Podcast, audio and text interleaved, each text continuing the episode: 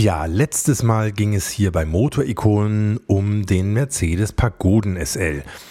Deshalb dachte ich mir, wir machen diesmal einfach eine Folge über den Mercedes Pagoden SL. Aber mal im Ernst, das hier ist nicht einfach nur noch eine weitere Folge über die Pagode, sondern eine Geschichte, auf die ich mich schon wirklich lange freue, denn ich kenne den heutigen Gast und das komplett irre Auto, um das es heute geht, schon seit sehr langer Zeit. Und das ist so ein Auto, das einem echt so ein bisschen den Verstand vernebeln kann, wenn man auf viel Hubraum bei wenig Gewicht in einem alten Auto steht. Christian Kromm ist heute zu Gast bei Motorikonen und wir sprechen natürlich über seine unglaubliche Kromm-Pagode, die nichts anderes ist als ein Mercedes Pagoden SL, also ein W113 mit dem berühmten M100 Motor unter der Haube. Also diesem riesigen V8, der unter anderem auch die Staatskarosse Mercedes 600 und den 300 SEL 6,3, also den berühmten 6.3er antreibt. Acht Zylinder, 6,3 Liter Hubraum, 250 PS, 500 Newtonmeter Drehmoment und das alles in einer kleinen zierlichen Pagode. Das ist eine äh, ja, lustige Kombination. Da gibt es ganz automatisch eine ganze Menge zu besprechen und das tun wir heute natürlich auch bis ins kleinste Detail. Und damit erstmal Moin Moin und Servus. Herzlich willkommen bei Motorikonen und den 100 besten Autos aller Zeiten. Mein Name ist Hans Neubert und ich freue mich sehr, dass ihr heute wieder mit dabei seid. Und wenn ihr mir gleich hier am Anfang einen riesen Gefallen tun wollt, dann abonniert jetzt gleich, wenn das Intro läuft, Motorikonen in eurem Podcast-Player. Das ist gut für euch, denn dann verpasst ihr keine Folge mehr. Und gut für mich, denn ich freue mich über jeden von euch, der auch beim nächsten Mal wieder mit dabei ist. Bis gleich.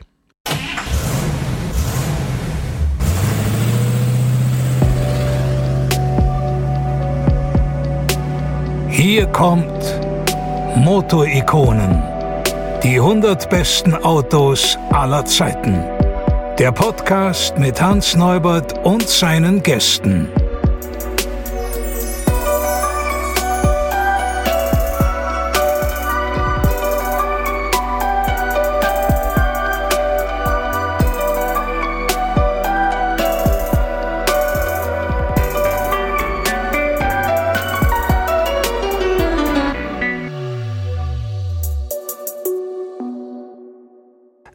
Ja, das wollte ich auch noch sagen. Motorikonen findet ihr übrigens auch bei Instagram und Facebook. Nur falls ihr zum Beispiel in den nächsten Tagen ein paar Bilder von der Krom-Pagode sehen möchtet. Also schaut da doch einfach auch mal rein.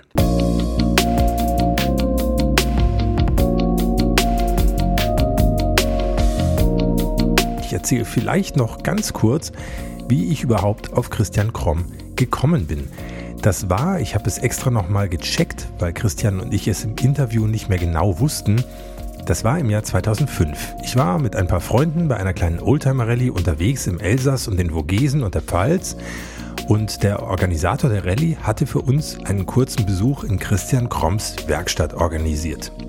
Ich bin diese Rallye damals mit meinem eigenen Mercedes 300 SEL 6,3 gefahren und stand plötzlich bei Christian Kromm in der Werkstatt und vor seiner halbfertigen Pagode, in der, tja, der gleiche Motor wie in meinem 6.3er drin war, nur dass das eben nicht eine S-Klasse war, sondern eine zierliche kleine Pagode.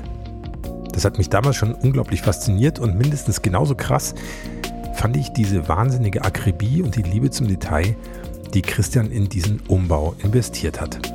Das war nicht einfach nur so hingewürgt, sondern es war alles extrem gut überlegt und vor allem auch extrem gut und geduldig umgesetzt. Und wie er das Ganze genau gemacht hat, das kann euch Christian am besten einfach selber erzählen. Deswegen würde ich sagen, wir legen einfach los.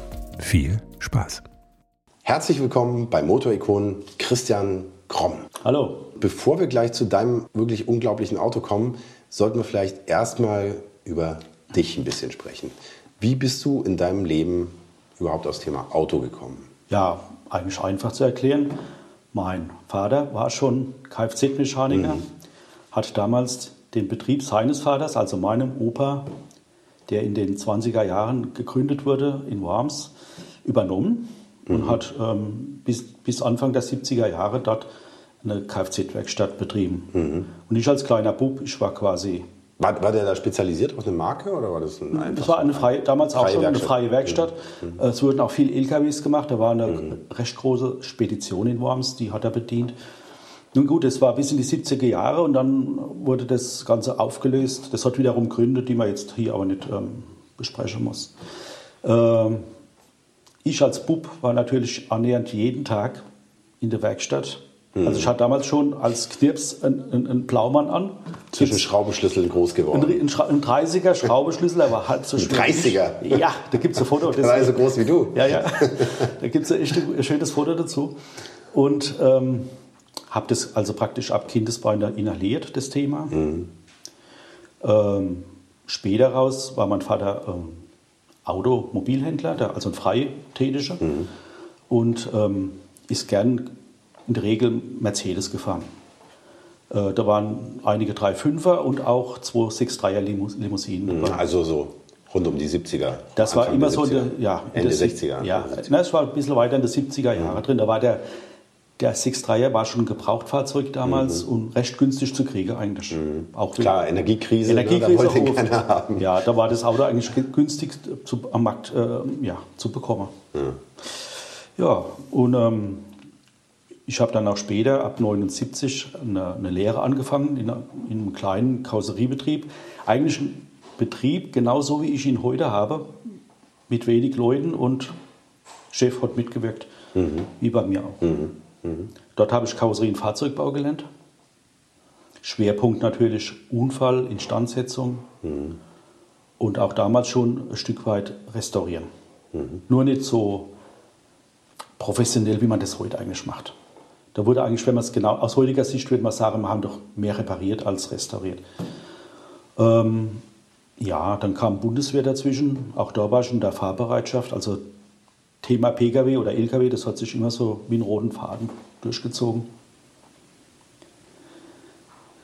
Bis ich dann nach meiner Ausbildung kurze Zeit noch in dem Betrieb, in dem Ausbildungsbetrieb gearbeitet habe und danach war ich bei Ford in Worms.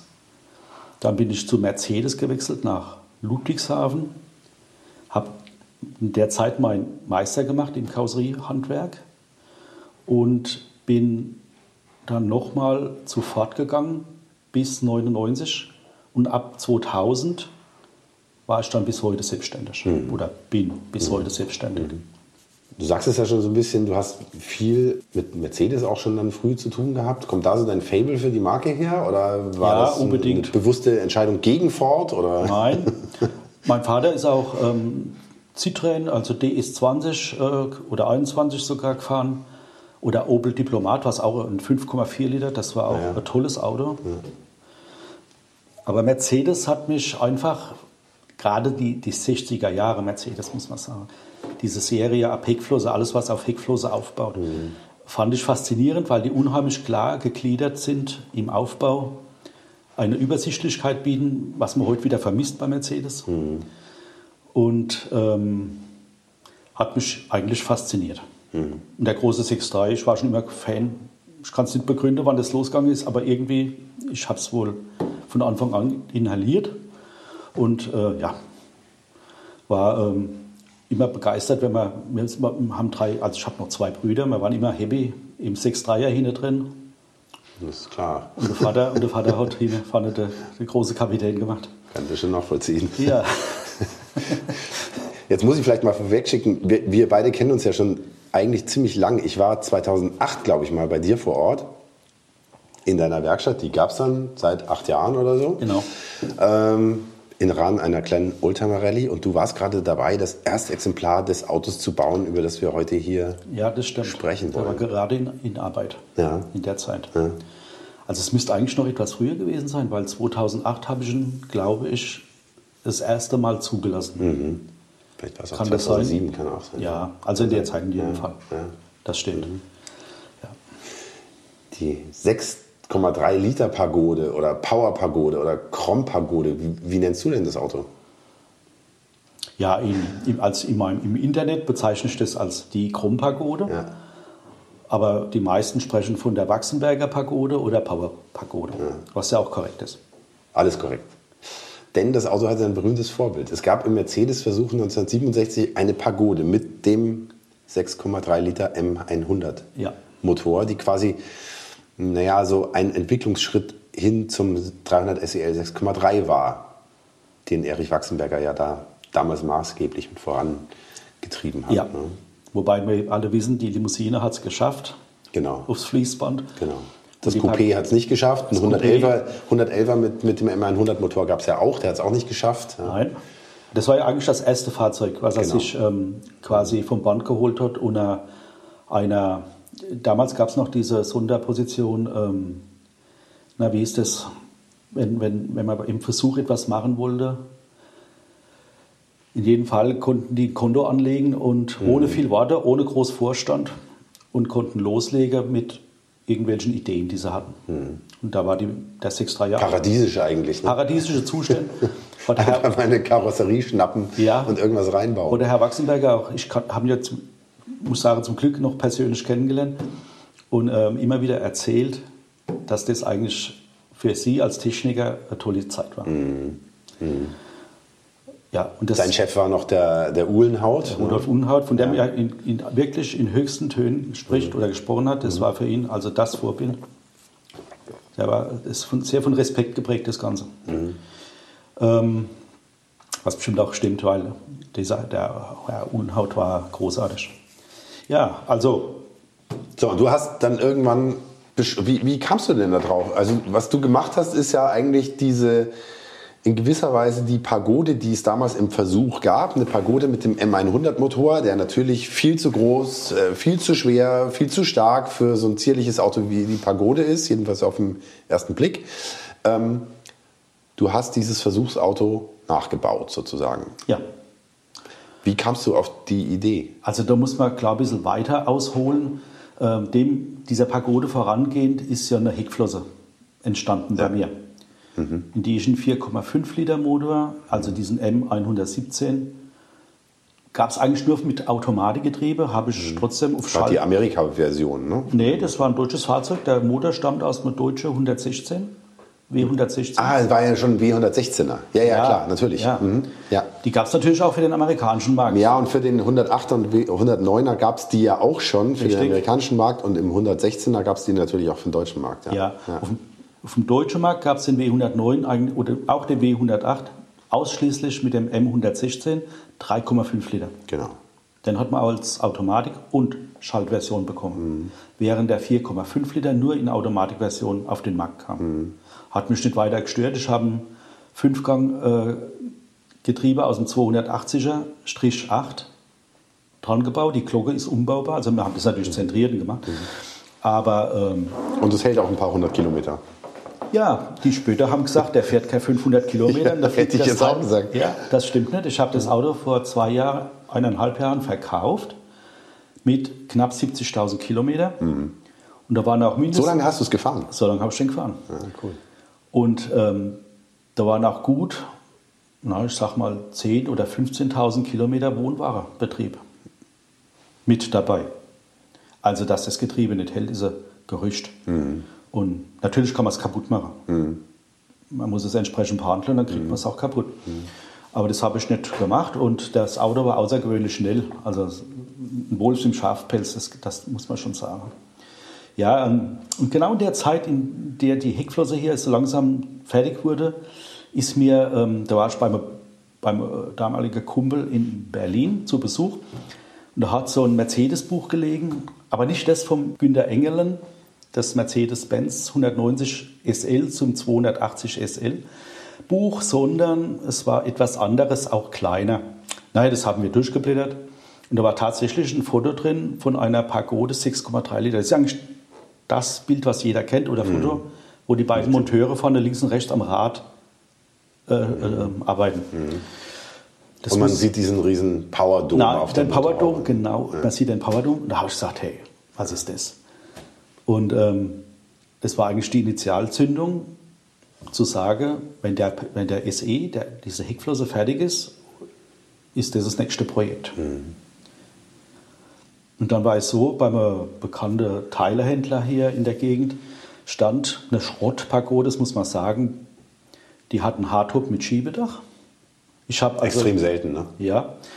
Das war aber nicht einmal äh, Webasto oder Golde, das war eine Schweizer Firma, Tura hieß die damals. War, war das nachgerüstet oder gab es das? Ja, das war nach, die, die waren alle nachgerüstet. Mhm. Ähm, Kann ja auch nur ein, eigentlich ein winziges Schiebedach gewesen sein, ne? weil das Hardtop ist ja relativ kurz oben, die Dachfläche. Ne? ja, manche reden da vom Briefschlitz. Wobei meine aktuelle Pagode hat ja auch einen Hardtop mit Schiebedach, allerdings mit Webasto-Technik, ne? dieser Klappdrehgriff. Schöne Sache. Und das ist recht groß. Also das, das ist wirklich ein Schiebedach, da muss man schon sagen. Und naja, in dem Fall war das diese Sache von Tura drin. Und da habe ich eigentlich, das Hardtop habe ich 1000 Euro bezahlt und habe konnte Rest, also das Auto unten drunter konnte ich dann gerade mitnehmen. Das war wirklich am Ende. So, und das war die Am Ausgangsbasis. Ende heißt komplett verrostet oder Ja. Technik im Eimer Ja, oder alles alle. im Eimer. Motor hat schon gefehlt, war ja nicht schlimm. Brauchtest du ja eh nicht. Nein, Motorgetriebe war weg. Auch die Achsen haben mich nicht interessiert, weil es ist ja bekannt, dass ich dieses Fahrzeug mit Luftfederung ausstatte. Hm. Genau wie in der Limousine B109. Und ähm, das war eigentlich das optimale Projekt, weil es günstig war für mich. Ne, weil so Geld im Überschuss hatte ich ja nicht unbedingt. Und äh, ja. Und Jetzt ist es ja, jetzt ist ja eh schon viel Arbeit, eine Pagode zu restaurieren. ja. Aber das, was du dir vorgenommen hast, war ja noch um Vielfaches aufwendiger. Ja. Also wenn, wie fängt man dann so ein Projekt an? Hast du dir erstmal eine Konstruktionszeichnung gemacht, so Piech-mäßig auf einer Serviette oder, oder wie ging das los? Ja, vielleicht so. Also Zeichnen, wirklich zeichnen kann ich nicht, das habe ich nicht gelernt. Also ich bin dann eher der, der Skizzenmeister und habe mir hier und da mal eine Vorstellung, die ich hatte, versucht auf Papier zu bringen. Aber im Wesentlichen habe ich es eigentlich durch praktisches Ausprobieren. So nach dem Motto, passt oder passt nicht. Ja. Mot- Motor mal reinhängen und schauen, ob Ja, was passiert. natürlich, das ist echt, das war, da gibt es auch ein Foto, habe ich wirklich den Motor einfach mal mit einem Flaschenzug so reinbuxiert und äh, da hat man schon gesehen, geht nicht. Der hat aber 20 cm fast rausgeguckt, also etwas zu viel, aber 10, 12 cm hat er gut rausgeguckt. Das ist eine Menge. Das war wirklich, also das habe ich in Erinnerung, ja, war auch wirklich nur grob reingelegt. Hat spektakulär ausgesehen. Also das Ganze war, hat sich dann in der Art entwickelt, dass ich zunächst mal das Auto alles weggebaut habe, was verrostet war. Und das war eigentlich bis auf den Getriebetunnel, ein paar Querträger, A-Säule, Spritzwand und die beiden Längsträger vorne. War alles andere weg. Es war nichts mehr da.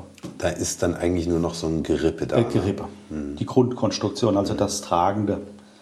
Wobei die Außen, selbst die Außenträger waren zu, im größten Teil weg, die Schwellen. Ne?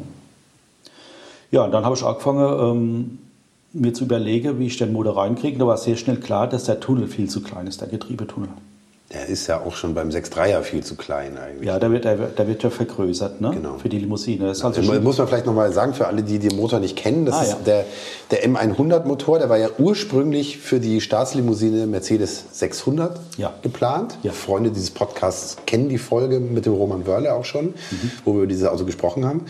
Ähm, und der Motor passt eigentlich auch in die damalige S-Klasse, in den 300 SEL 6,3 der Bedingt. dann dadurch berühmt geworden ist, nur bedingt rein. Ne? Ja, also da wurde eben der Kardantunnel eben entsprechend erweitert oder der Getriebetunnel. ja. Ja, wie kriegt man das hin, den in die Pagode zu quetschen? Ja, also indem ich eben den Getriebetunnel fast zu zwei Drittel links und rechts, die Wangen, die runtergehen zur Bodengruppe, die habe ich zunächst mal weggeschnitten. Einfach, dass Luft da war. Und dann konnte ich den Motor schon mal in die, in die Richtung bringen, die er eben einnehmen musste. Dann war das nächste große Problem, dass wenn man ihn auf die Achse setzt, mit den originalen Motorgummilagern, einfach zu hoch, ja, der ganze Motor. Ja, der ist ja baut, also in, ich bin jetzt natürlich kein Mechaniker, aber nachdem ich selber einen 6.3er habe, weiß ich, dass er erstens unten einen relativ massiven äh, äh, Ölwanne? Eine Öl Ölwanne hat, die vorne auch noch so eine Ausbuchtung hat als Kühlung, die so Ja. im, im Fahrtwind steht. Ja.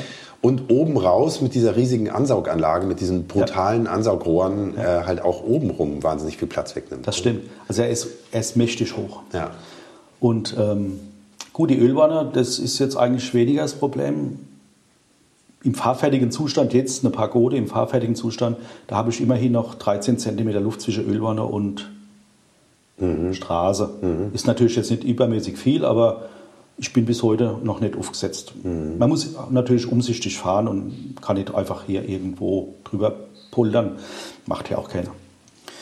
Ähm, das Problem war tatsächlich die Bauhöhe oben raus. Gell?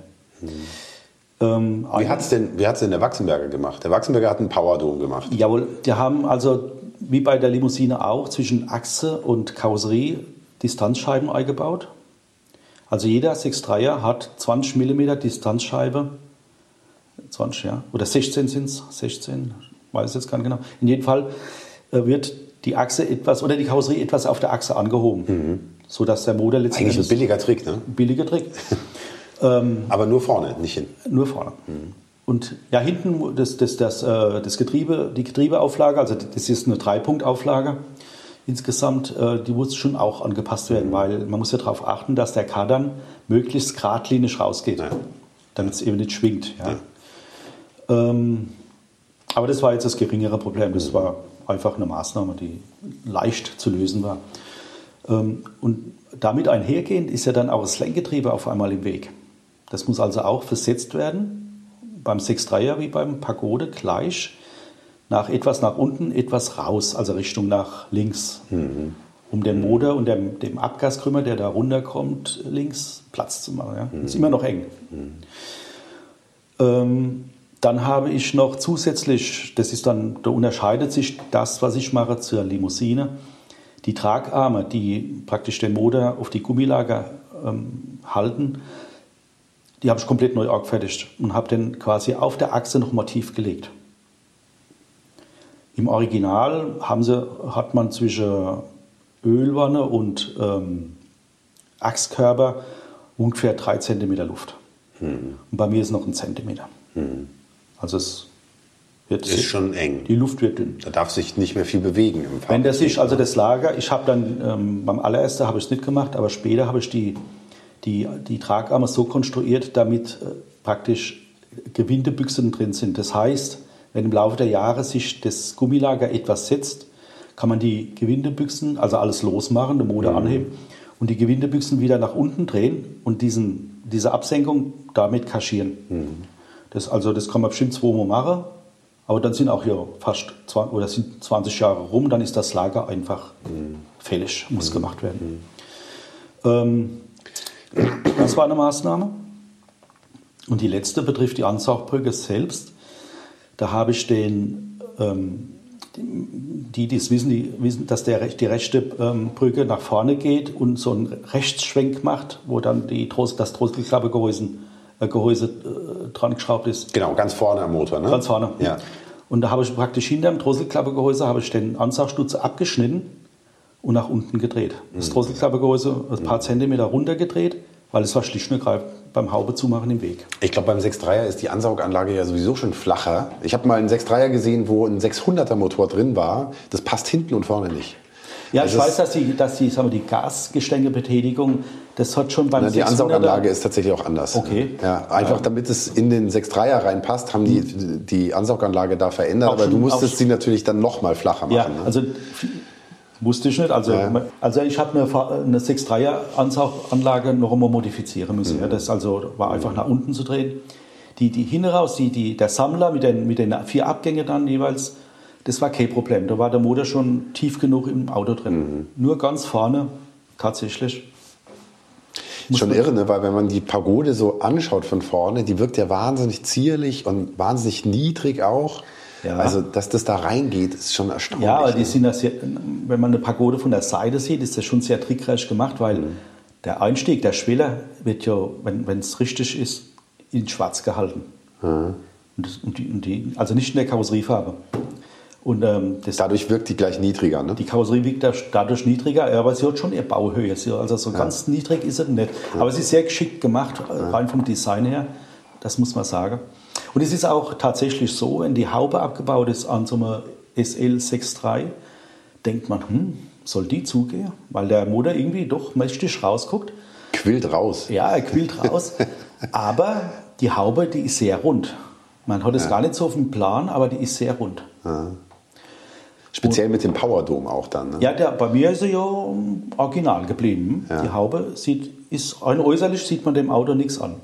Das heißt, du hast keinen Powerdom Nein. wie Herr Wachsenberger. Nein. Und ähm, 2009 im Sommer ist ja der Herr Wachsenberger das Auto gefahren. Also Da warst du dann fertig mit dem Wagen. Ja, der war jetzt seit 2008 fertig. Habe ich ja vorhin erwähnt. Bin dann auch gefahren. Wir, waren, wir sind wirklich gefahren. Also meine Frau und ich, wir waren in, in Südtirol, wir waren in anderer Stelle. Sehr zuverlässiges Auto. Und ähm, Wo, hat, wo hast du ihn getroffen? Am Bodensee, ähm, der hatte in Bregenz im, im Segelhafen eine- eine Segelyacht. Man darf sich das auch nicht vorstellen wie heute so ein 100-Meter-Schiff, sondern das war alles sehr beschaulich und normal. Ähm, das war mit Markt zusammen. Peter Steinfurt, Ah, ja, ja. Mit der Oldtimer-Markt. mit der Oldtimer Markt, Peter Steinfurt damals, Chefredakteur, wie heute auch noch, ähm, hat es angestoßen am Ende und hat den Kontakt zum Erich Schwarzenberger aufgenommen. Und der war sofort Feuer und Flamme, muss gar nicht überlegen, hat den Termin sofort ähm, bestätigt. Ich habe den auch als sehr umgängig erlebt, den Herrn Ja, Wachsenberger. ein echter Bayer, ne? der Ja, ja, so ein bisschen grantischer Typ, aber ähm, ganz nett. Und man konnte sich mit ihm sehr gut unterhalten. Interessanterweise, das Echte, was er gesagt hat, ich soll mal die Haube öffnen. Klar, will er den Motor sehen, aber ihn hat was anderes interessiert, und zwar das Gasgestänge, wollte er sich angucken. Da habe ich ihn auch gleich gefragt, warum. Sag ich, ja, das hat er für die 6-3er-Pagode entwickelt damals. Und er wollte nur mal gucken, wie ich das gemacht habe. Ja, Ich, ich habe es im Prinzip original adaptiert, also passend gemacht auf, das, auf mein Vorhaben. Und ähm, damit war er zufrieden. Das hat ihm gut gefallen. Aber es war anders als seine Lösung wahrscheinlich. Nein, nein, ist sehr identisch. Sehr identisch. Nur etwas halt in der Abmessung, man muss ein bisschen was ändern, aber vom Grundsatz her genau das Gleiche. Hat auch keinen Anlass gehabt, das irgendwas neu zu erfinden, weil das war eine prima Lösung. Die, diese Gestängetechnik, heute macht man ja alles über Seilzug und Elektromotoren weiter und so weiter. Ähm, also, aber das waren jetzt wirklich die groben Dinge. Im Detail wurden Dutzende von Kleinigkeiten noch geändert, um das Ganze sagen wir, immer auch darzustellen, als wäre es wirklich ein Mercedes. Also hätte bei Mercedes gebaut werden können oder ja, wie soll ich sagen, als wäre dort gebaut worden. Na, Du hast ja die ganze Auspuffanlage zum Beispiel ab dem Grümmer neu konstruiert. ja, ne? ja, ja. Die ist ähm, so geführt, dass das in Fahrtrichtung linke Abgasrohr auf die rechte Seite dem Getriebe quasi nach rechts geführt wird. Vor dem Getriebe schon. Ja, ja. Ja, d- später raus ist da kein Platz mehr, dann wird die Anlage zu nah am Boden entlang geführt. Man muss da schon vorm Getriebe. Aber das heißt, dann geht ein Rohr unterm Motor durch oder wie? Ja, es geht runter, ist schon mal wie gewohnt, läuft dann nur nicht links weiter, also parallel zum Getriebe, sondern macht einen Schwenk nach rechts und äh, gleich wieder einen Schwenk nach hinten und läuft dann parallel zum rechten Auspuffrohr, was ja normal auch so im Original gelaufen ist. Und ab dort läuft es zwei, äh, zwei äh, flammig nach hinten durch. Klar, Schalldämpfer, das sind alles Sonderanfertigungen. Ja. Den originale 6.3 Endschalldämpfer kriegt man in der Pagode nicht unter. Ja, das ist halb so groß wie die Pagode. Ja, und halt so schwer. Also das, die beiden Schalldämpfer, die habe ich ähm, selbst gebaut, als Absorptionsschalldämpfer, ganz normal. Ähm, ich bin einfach hergegangen und man muss einfach wissen, ich habe kein Versuchslabor, ich kann nicht stundenlang, Tage oder wochenlang auf dem Prüfstand das beste Ergebnis ermitteln. Also habe ich mir gesagt, ich ermittle das Volumen der Originaldämpfer und das umverteile auf die beiden, die ich jetzt zu bauen habe. Und dann war das einfach so, dass der Mittelschalldämpfer jetzt sehr groß ist und der Endschalldämpfer kleiner natürlich, weil der sehr ab der Achse nach Aber das Gesamtvolumen ist ähnlich. das Gesamtvolumen ist, ist da und das Auto läuft auch sehr leise, das ist also äußerst unauffällig. Das Moto-Ikonen Factsheet.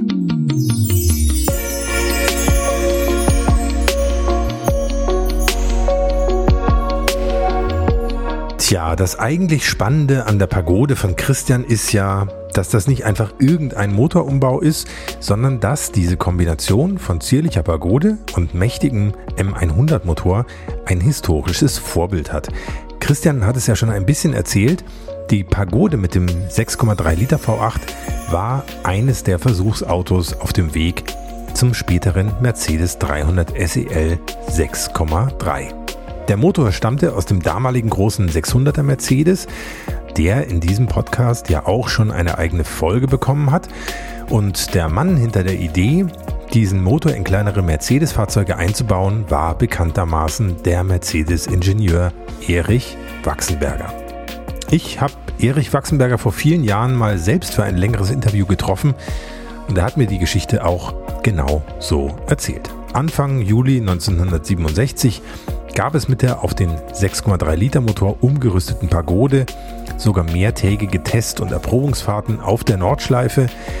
Das gleiche Schicksal eines solchen Umbaus ereilte übrigens dann auch ein W111 Coupé, das genauso auf den 6,3 Liter Motor umgebaut wurde.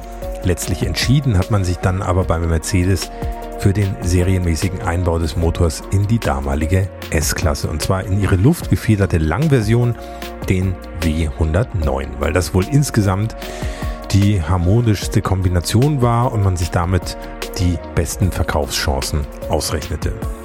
Das könnte ich an dieser Stelle natürlich noch viel, viel ausführlicher erzählen, aber das sparen wir uns einfach für eine weitere Folge von Motorikonen dann zum Mercedes 300 SEL 6,3 auf, die es natürlich auch irgendwann noch geben wird. Und zwar mit dem allerbesten Gast, den man sich dafür vorstellen kann, aber genug gespoilert. Zurück zur Krom-Pagode, denn das hier ist ja das Factsheet und dann will ich hier auch mal ein paar Fakten reinpacken. Länge 4,28 Meter, Breite 1,76 Meter, Radstand 2,40 Meter. Das Gewicht liegt ungefähr 200 Kilo über dem einer serienmäßigen Pagode. Schuld daran ist natürlich neben ein paar kleinen Teilen, zum Beispiel der Luftfederung, vor allem der dicke M100 Motor aus Grauguss, der schon ohne das Viergang-Automatikgetriebe über 400 Kilogramm wiegt. Hubraum 6332 Kubikzentimeter bei einer Bohrung von 103 und einem Hub von 95 Millimetern. Natürlich nur zwei Ventile pro Zylinder. Verdichtung 9 zu 1, Leistung 250 PS bei 4000 Umdrehungen pro Minute. Drehmoment saftige 500 Newtonmeter bei gerade mal 2800 Umdrehungen.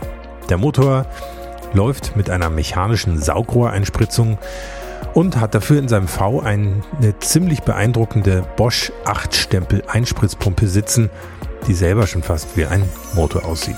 Der Verbrauch liegt bei einem 6.3er übrigens bei ungefähr 15 bis weit über 20 Litern, klar, je nach Fahrweise. Das dürfte dann bei der Krom-Pagode wohl ähnlich sein. Ach ja, eine Sache noch, der M100 Motor steckte natürlich auch in der berühmten roten Sau, also dem AMG-Rennwagen vom Anfang der 70er, da allerdings in einer von Erhard Melcher getunten AMG-Version und er steckte auch im sensationellen CW 311 von Eberhard Schulz. Beide findet ihr als Folgen auch hier bei Motorikonen, falls ihr es noch nicht gehört habt. Außerdem wurde der Motor auch in der späteren S-Klasse W116 eingesetzt, da allerdings dann in einer auf 6,9 Liter vergrößerten Version mit Trockensumpfschmierung.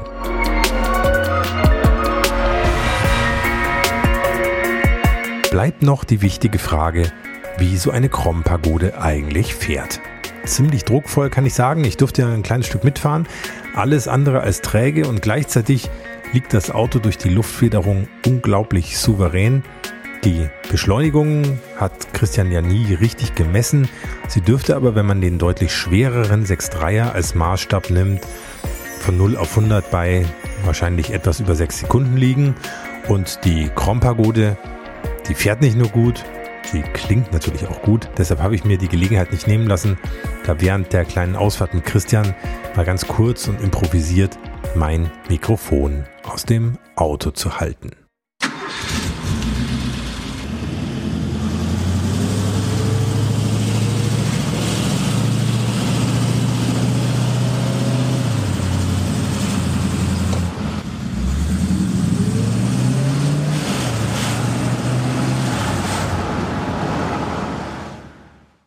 Wie hast du das mit den Bremsen gelöst? Ich meine, der 6.3er ist ja schon berüchtigt für seine komplett unterdimensionierte Bremse. Ähm, wie hast du das? Ich habe die Bremsanlage aus, aus der Limousine 6.3 ja. komplett übernommen. Ja. Das heißt Bremssättel, Bremsscheiben, Hauptbrems für äh, Hauptbremsleer, eben das ganze komplette System. Muss man einfach weit vorausgucken.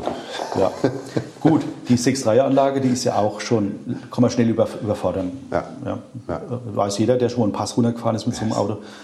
Das, hier, das, wenn man nicht aufpasst, glüht die Dinger. Ja. Ja, das, das verbrennt dann einfach. Ja, also die war damals nicht unbedingt überdimensioniert. Und- Aber diese Anlage ist im normalen Fahrbetrieb vollkommen ausreichend.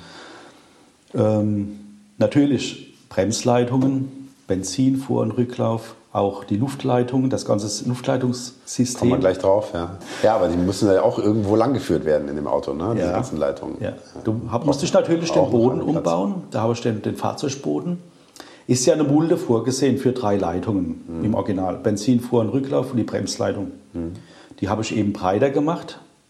Diese Tiefe, diese ist ja quasi nach oben gelegt, die, die Mulde. Damit die so ein bisschen geschützt liegen. Das auch. dann eben, damit man nicht die Leitungen sich wegreißt, wenn man irgendwo drüber fährt. Ähm, habe das natürlich verbreitert. Und heute, wenn man da drunter guckt, da liegt ein ordentliches Leitungspaket ne?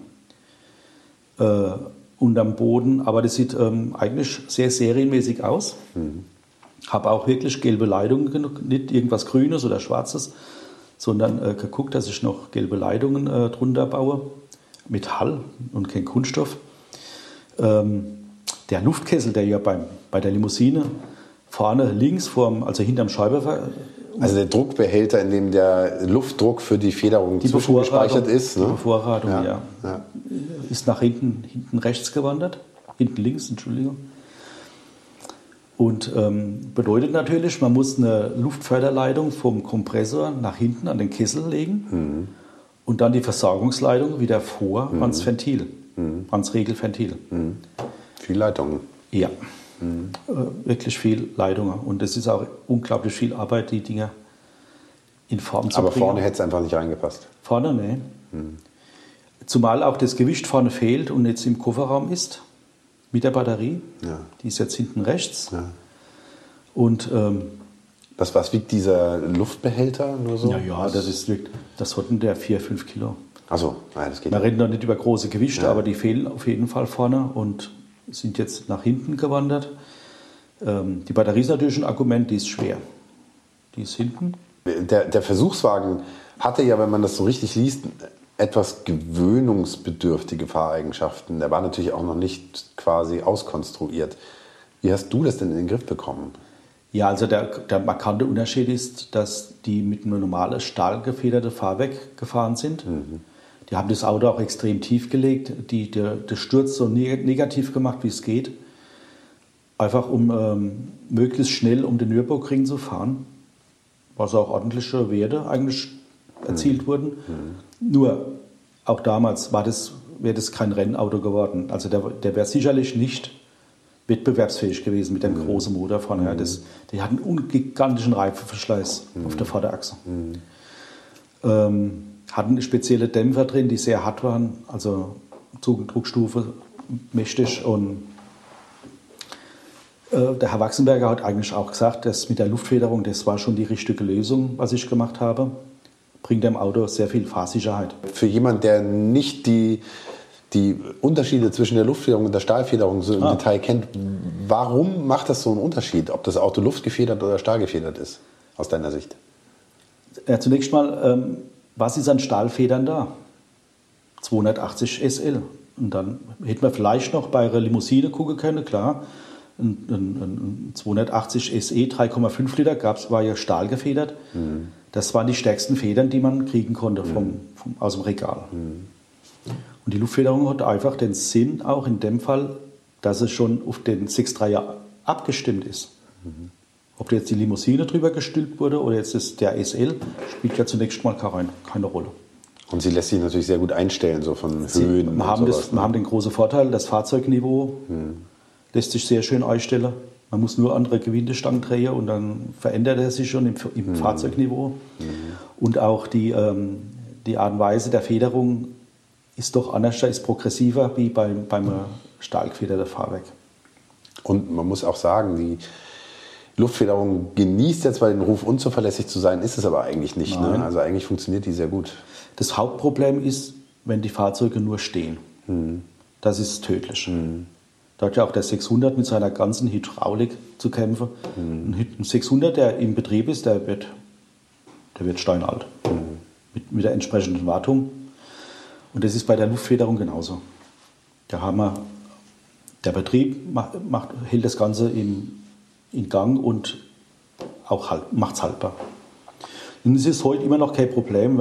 Es gibt Spezialisten, die können ein äh, Luftregelventil in kurzer Zeit überholen. Mhm. Ersatzteile sind da oder wurden nachgefertigt und das ist kein Problem. Wie hast du es denn dann gemacht? Hast du dann die Achsen vom 6.3er übernommen? Oder wie, wie baut man eine Pagode auf, auf Luftfederung? Und mal Ja. abgesehen davon, dass der Luftspeicher hinten links sein muss und nicht vorne links. Also er muss wirklich hinten links sein, weil vorne kein Platz ist. Aus dem einen Grund und möglichst das Gewicht vorne wegzunehmen, einfach möglichst viel Gewicht nach hinten, auch wenn es jetzt nicht so viel ist. Und ähm, es sind die Achsen vom 6.3 drin.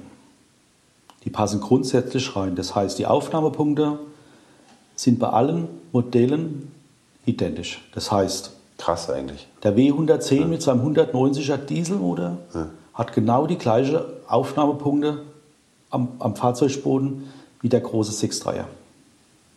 Dann haben die damals schon das VW-Baukastensystem erfunden gehabt. Sozusagen. Baukastensystem, ganz klar. Ganz konsequent durchgesetzt an dem Modell. Ja. Man erkennt es auch daran, also die Leute, die Karosserien instand setzen, wissen das sowieso. Es gibt genau einen Richtwinkelsatz für alle Modelle. Und die Pagode, so schlank sie wirkt, hat dann eine ähnliche Breite wie, wie eine äh, 108er und 109er Limousine. Genau. Ja, man muss gucken, die Radläufe, wo die sind. Das, sind ja, das ist ja die maximale Breite des Fahrzeugs. Und der Trick im Design ist einfach der, dass man die Kotflügel zurückgenommen hat und hat entsprechend breite Radläufe, die aber gar nicht so auffallen. Die macht das Auto sportlich. Und die Karosserie wirkt durch das Zurücknehmen der Kotflügel schlank. Zierlicher. Ne? Aber die Abmessungen in der Breite sind gleich. Natürlich, die Länge ist eine andere. Aber das ist nur die Kadernwelle, die dann letzten Endes im vorderen Teil, die ich gekürzt habe oder habe beim Gelenkwellendienst kürzen lassen. Ähm, das war die Maßnahme, was die Länge betrifft. Bei der Pagode kommt noch dazu, dass wenn man die, die, die Luftquer der Achse ein, Hinterachse einbaut, natürlich auch die Bremsmomentabstützung ihren, ihre Aufnahmepunkte finden müssen. Die müssen im Längsträger, im hinteren Längsträger links und rechts, die, diese Döme, wo die, wo die, die ähm, Stange eingeschraubt sind. Das ist auch nicht so einfach, ne? Das braucht ja auch nochmal Platz. Nee, nee, nee, der Platz ist da. Ja? Der Platz ist da. Also ähm, da muss man eben nur diese Döme in die Längsträger mit einarbeiten. Klar, ich, muss- ich habe mir damals, weil für die Maßnahme gibt es ja keinen Richtwinkelsatz, ja. ähm, da habe ich mir aus Vierkantrohren einen, einen Rahmen, eine Rahmenlehre gemacht und habe das an der Originalkarosserie 6.3 abgenommen. Und genau die Maße habe ich auf die SL-Karosserie übertragen. Und das ist erstaunlich, dass das alles passt. Da muss man jetzt nicht den Längsträger unheimlich verbreitern oder verschmälern. Das war alles nicht notwendig. Äh, Das hat gepasst. Oder die Luftkammern, die Positionierung der Luftkammern, wenn die Auflageringe für die Stahlfederung weggenommen sind am Fahrzeugboden, passen die, man muss die drei Löcher reinbohren, für die Kammer anzuschrauben und den Fahrzeugboden vorne raus etwas verlängern, weil die Luftkammer ein bisschen dicker ist. Aber das war es dann auch schon und dann passt die dahinter rein. Also die Positionierung, die, der Winkel, der Anstellwinkel zur Achse, der ist schon da. Das ist erstaunlich. Da muss sich nichts, also, grundsätzlich- also grundsätzlich ändern am Fahrzeug, am Fahrgestell war nicht notwendig. Haben die alle schon an dich gedacht damals, die Ingenieure? Könnte man fast meinen. Wenn ich noch was sagen darf zur, zur Urpagode ähm, mit dem 6.3, das war wirklich ein Projekt, was nicht besonders ernst genommen wurde damals. Die haben das gemacht, weil es einfach nur interessant war. Sie wollten es einfach wissen. Aber der Herr Wachsenberger sagte auch, wir haben eigentlich, zwei Worte, das, den Motor, den haben wir mit einem groben Hammer reingebaut. Also der war, das war nicht sehr liebevoll gemacht alles. Und ähm, Gut, das Ziel war ja auch nicht unbedingt daraus ein, ein äh, Serienfahrzeug zu machen. Nein. Jedenfalls damals nicht. Das wäre auch Also der, der, der, der Unhaut hat sich mal festgestellt, ein Rennauto bauen ist so eine Sache, aber ein Serieauto ist eine ganz andere Herausforderung. Eine Serie, da sollen ja Tausende gebaut werden. Und genauso wäre es bei Pagode gekommen. Wenn man dieses Auto serienmäßig hätte auflegen wollen, wäre das ein, ein, ein, ein Aufwand gewesen, der wirtschaftlich, betriebswirtschaftlich einfach nicht mehr darstellbar gewesen wäre. Vermutlich wäre das Auto so teuer geworden wie ein 600er oder in die Richtung in jedem Fall. Und das haben die damals ganz bestimmt gescheut, einmal. Und der Nachfolger, der R107, war ja schon in der Mache. Stimmt, da hätte sich das wahrscheinlich auch nicht mehr gelohnt, der Aufwand. Ne? Nein. Ja. Ich meine, der, der, ist, der, der 350 SL, der ist 71 auf den Markt gekommen. Und ähm, da haben die, die Pagode war im Prinzip schon abgeschrieben. Ja. Das, ähm, das Thema war durch. Ist- Die haben vor allen Dingen versucht, äh, oder wollten einfach wissen, wie das so ist, den großen Motor in dem Auto drin zu haben. Und ähm, das wurde dann nicht weiter verfolgt, das Thema. Das Auto wurde dann später noch eine Zeit lang gefahren im Werk. Und die Ingenieure, die da in der, in der Sache involviert waren, Also intern für, für internen Werksverkehr. der war zugelassen. Ja. nein, der, war, der, hat eine, der hat eine Straßenzulassung. Ah ja, okay. Ja, die haben den äh, teilweise mit heimgenommen übers Wochenende. Die haben sich, jeder dürfte mal. Ne? Und das war dann so lange gut gegangen, bis der Vorstand Wind bekam. Da war das Auto weg. Und sofort ist er geschrottet worden. Was sofort heißt, weiß ich nicht, sofort oder Wochen später. Nur, was viele glauben, dass das Teil noch irgendwo in den Werkskellern steht, stimmt nicht. Das Auto ist nicht mehr da. Wahnsinn, was die alles damals geschrottet haben, was jetzt Ja, äh, ja. Millionen begeistern würde und Ja. auch Millionen wert wäre. Sicher, aus heutiger Sicht wäre es toll, das Auto wäre gebaut worden. Da hätte man ein, das wäre eine weitere Ikone, die unbezahlbar wäre eigentlich.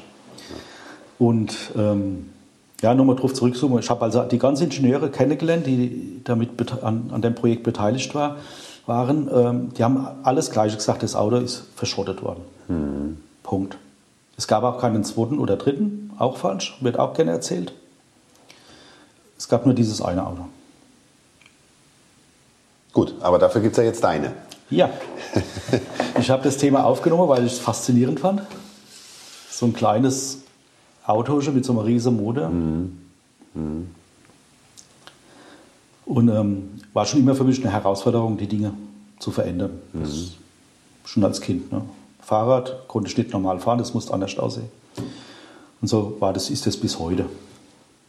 Aber eben mit so einem professionellen Anspruch. Ne? Ich Ja. glaube, das macht es eben auch so besonders, dass es Ja. nicht, äh, du hast es nicht irgendwie hingegurkt oder irgendwie da reingeprügelt, sondern es sieht alles aus, als hätte das Werk so verlassen. Das Ist keine, ist keine Bastelbude. Ja. Ja. Ist denn die Hinterachse, diese berühmte 2,82 Hinterachse aus dem 6.3er oder ist da was anderes drin? Nein, das ist genau die. Das ist genau die. Die braucht man auch, weil der Motor ist ein Langsamdreher. Ja. Ne, der fühlt sich mit unterer Drehzahl doch viel wohler wie oben raus. Und ähm, wobei er das auch mitmacht, aber das möchte man eigentlich nicht. Und es ist schön, wenn man 100 fährt mit, mit 2300 oder 400 Umdrehungen am Motor. Ist fast schon zu viel. Man, man hätte eigentlich noch den Wunsch, noch weniger Drehzahl zu haben. Ähm, aber da müsste man natürlich dann die Achsübersetzung noch länger machen. Das war's für heute mit Motorikonen und den 100 besten Autos aller Zeiten.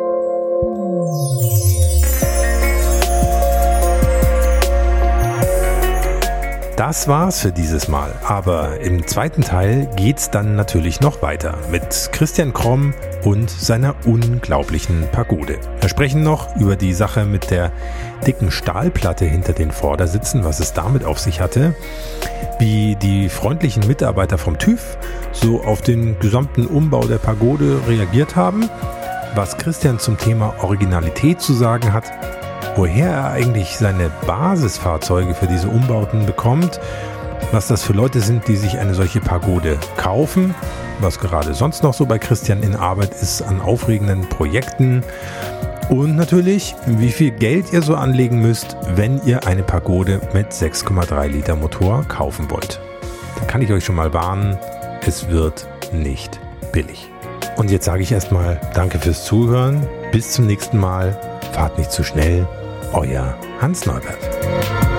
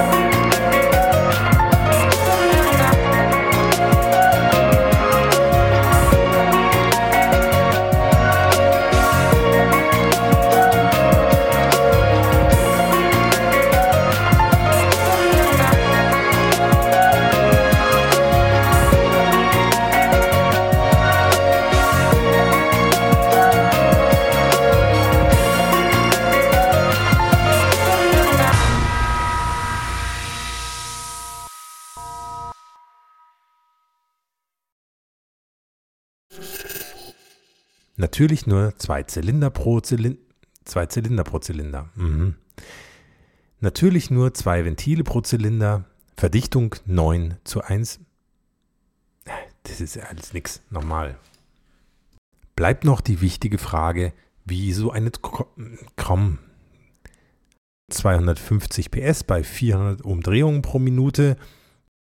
Wir sprechen über die Sache mit der dicken Scha Stahl, Stahlplatte. Stahlplatte.